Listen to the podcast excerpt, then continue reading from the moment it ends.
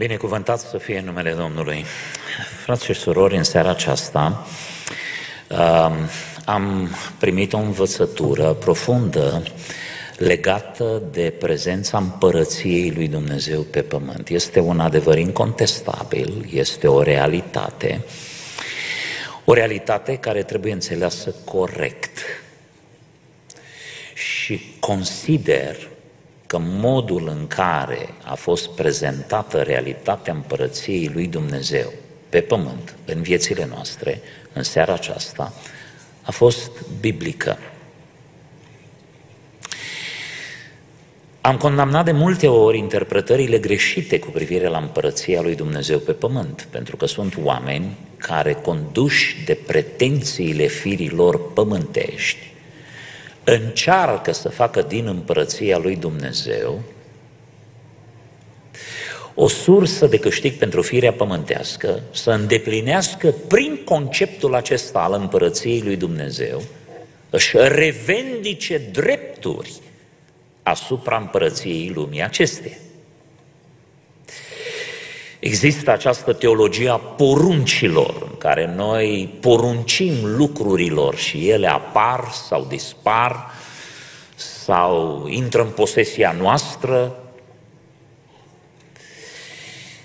Consider că această autoritate a Împărăției lui Dumnezeu pentru acum, până când și Împărăția lumii va trece în mâinile Domnului în timpul domniei de o mie de ani, când fizic Împărăția lui Dumnezeu va fi instaurată pe pământ, realitatea acestei împărății la ora actuală este de ordin spiritual și înseamnă autoritate asupra păcatului, libertate față de păcat, așa cum s-a predicat cuvântul în această seară. Aș vrea să vă întreb unde sunteți dumneavoastră acum.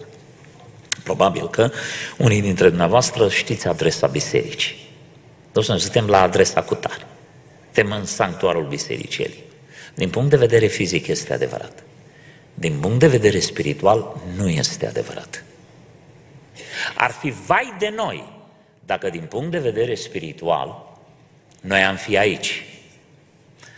Ascultați ce spune cuvântul lui Dumnezeu în epistola apostolului Pavel către Efeseni și uh, o să aflați unde sunteți, dacă în caz n-ați știut, și dacă nu sunteți acolo, trebuie neapărat să ajungem acolo. În capitolul unu din Efeseni se vorbește de nemărginita mărimea puterii sale după lucrarea puterii tăriei lui, versetul nouăsprezece, versetul douăzeci din Efeseni unu, pe care a desfășurat-o în Hristos prin faptul că l-a înviat din morți, exact ce s-a vorbit mai devreme. Și unde a fost dus Hristos? Unde este Hristos acum? L-a pus să șadă la dreapta sa în locurile cerești. Mai presus de orice domnie, de orice stăpânire, de orice putere, de orice dregătorie și de orice nume care se poate numi, nu numai în veacul acesta, ci și în cel viitor. El i-a pus totul sub picioare și l-a dat căpetenie peste toate lucrurile bisericii, care este trupul lui, plinătatea celui ce împlinește totul în toți. Acum, dacă avem capul bisericii în locurile cerești, unde este trupul bisericii? Păi niciodată nu poți separa capul de trup. Trupul este acolo unde este capul și capul ține trupul alături de el. Capitolul doi din Efeseni, începând cu versetul unu. Voi erați morți în greșelile și în păcatele voastre în care trăiați odinioară după mersul lumii acestea, după Domnul puterii văzduhului, a Duhului, care lucrează acum în fiii neascultării. Între ei eram și noi toți odinioară, când trăiam în poftele firii noastre pământești, când făceam voile firii pământești ale gândurilor noastre și eram din fire copii ai mâniei ca și ceilalți. Dar Dumnezeu, care este bogat în îndurare pentru dragostea cea mare cu care ne-a iubit, măcar că eram morți în greșelile noastre, ne-a dus la viață împreună cu Hristos, prin har sunteți mântuiți. Și acum ascultați, El ne-a înviat împreună. Nu e vorba de învierea de la răpire. Nu este vorba de învierea sfinților, este vorba de învierea de ordin spiritual. Ne-a înviat împreună și ne-a pus să ședem împreună în locurile cerești în Hristos Iisus. Noi suntem în Hristos și unde este Hristos, acolo suntem și noi. Și Hristos este deasupra puterii păcatului, pentru că practic pătura aceasta de întuneric care înconjoară pământul, ține lumea să zacă în cel rău și diavolul nu are decât o singură putere, un singur bold. Și boldul este păcatul. Prin păcat a supus firea, prin păcat o ține legată. Și acum dumneavoastră veți spune, atunci de ce mai păcătuim? Păcătuim pentru că suntem într-un proces de maturizare, de creștere spirituală în Hristos și într-un proces de învățare. Iată de ce mesajele acestea sunt importante, mesaje cu privire la autoritatea pe care noi o avem în Împărăția lui Dumnezeu, de a nu fi supuși păcatului, ci de a fi îmbrăcați în neprihănirea Domnului Iisus Hristos. Ascultați câteva versete și pe urmă ne vom ruga.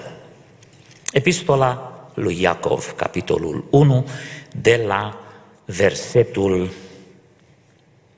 doisprezece. Ferice de cel ce rabdă ispita. Aici nu e vorba de a răbda în sensul răbdării suferinței. A răbda ispita înseamnă a trece biruitor prin ispita, a te împotrivi ispitei, a nu cădea prizonier ispitei, a nu falimenta spiritual în fața păcatului. Ferice de cel ce rabdă ispita, căci după ce a fost găsit bun, va primi cununa vieții pe care a făgăduit-o Dumnezeu celor ce-L iubesc. Nimeni când este ispitit să nu zică, sunt ispitit de Dumnezeu, căci Dumnezeu nu poate fi ispitit ca să facă rău și El însuși nu ispitește pe nimeni. Ci fiecare când este ispitit, când este atras de pofta lui însuși și momit,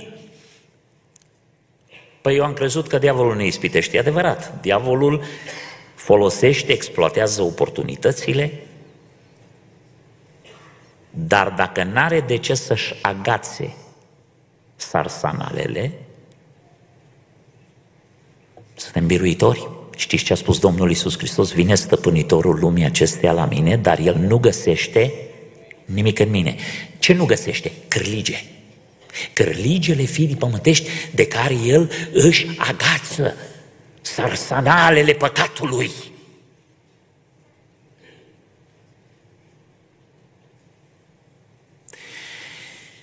Ci fiecare este ispitit când este atras de pofta lui însuși și momit.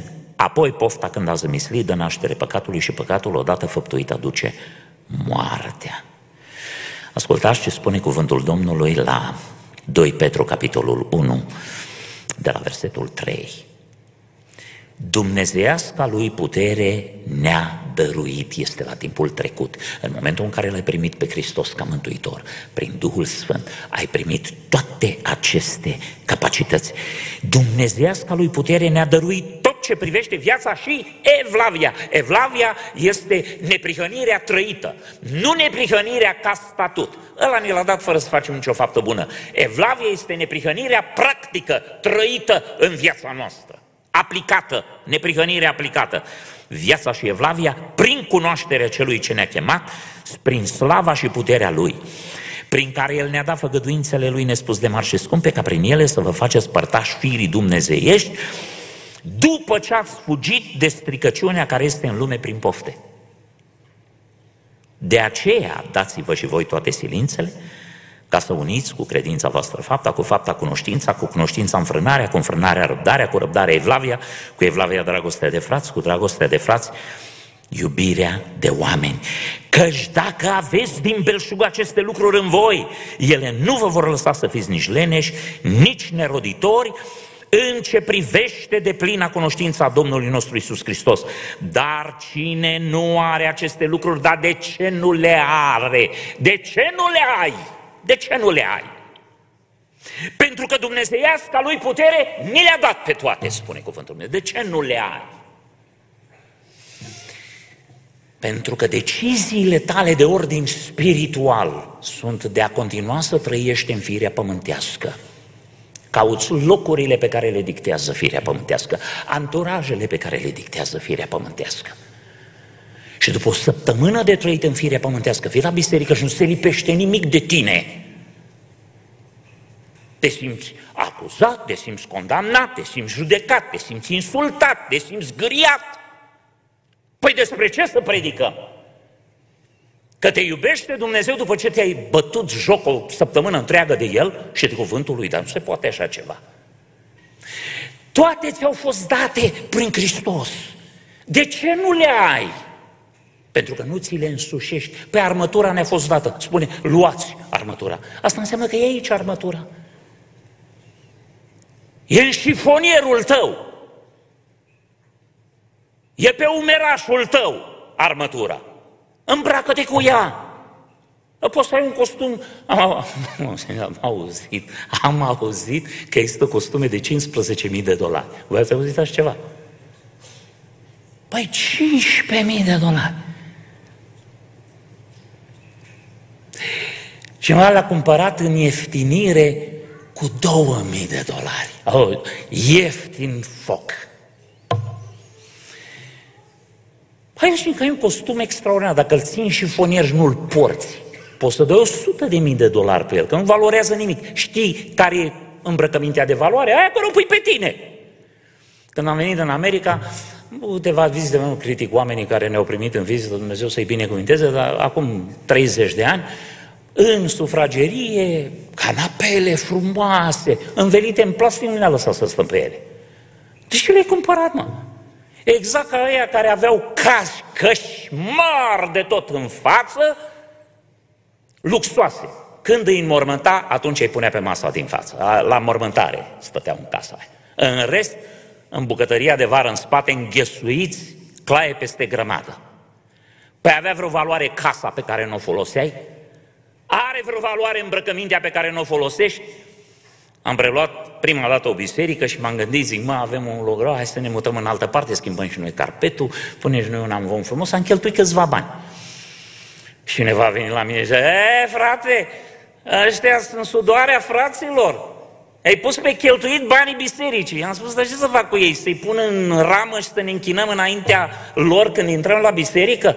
Banii pe care nu-i folosești, nu-i ai. Am, să nu mă înțelegeți, nu zic să n-aveți acolo de rezervă.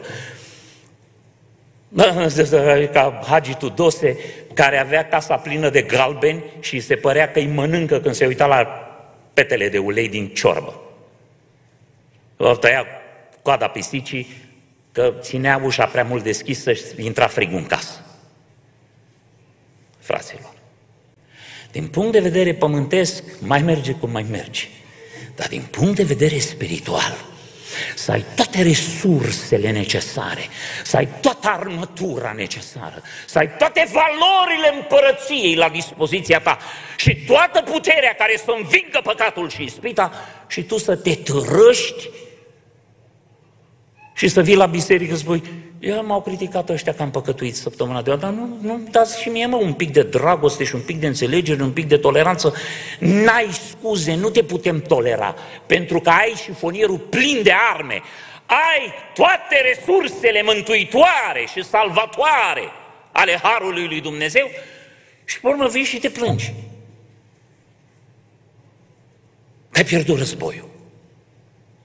Ai ținut armele în dulap. Și mai citesc ceva.